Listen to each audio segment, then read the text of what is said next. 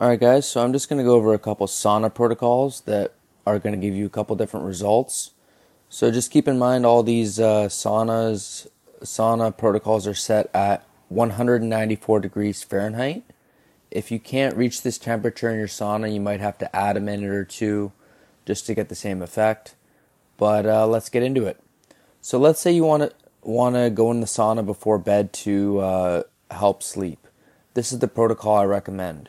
I say you go in for 12 minutes, get out for four, get your water, uh, you know, get all the sweat off, all that. Get back in for 12 minutes, then get out for four, then get back in for 12. So that would be 12, 4, 12, 4, 12, ending on a 12.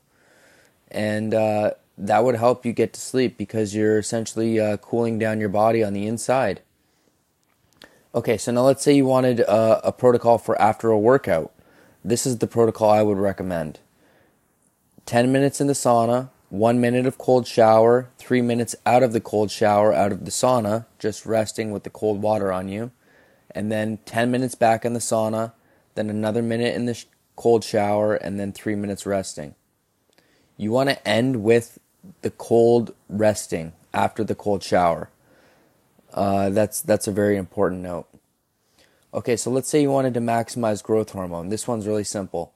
All I say you do is you get in the sauna for 22 minutes as at the at as high of a temperature as possible, then go in a cold shower for 1 minute and then rest for 5. Very simple. Remember, if your temperatures can't reach around 195 degrees Fahrenheit or 91 degrees Celsius, you might have to stay in for a minute longer or so. But uh, yeah, so thanks for listening, guys, and be sure to check out the next episode.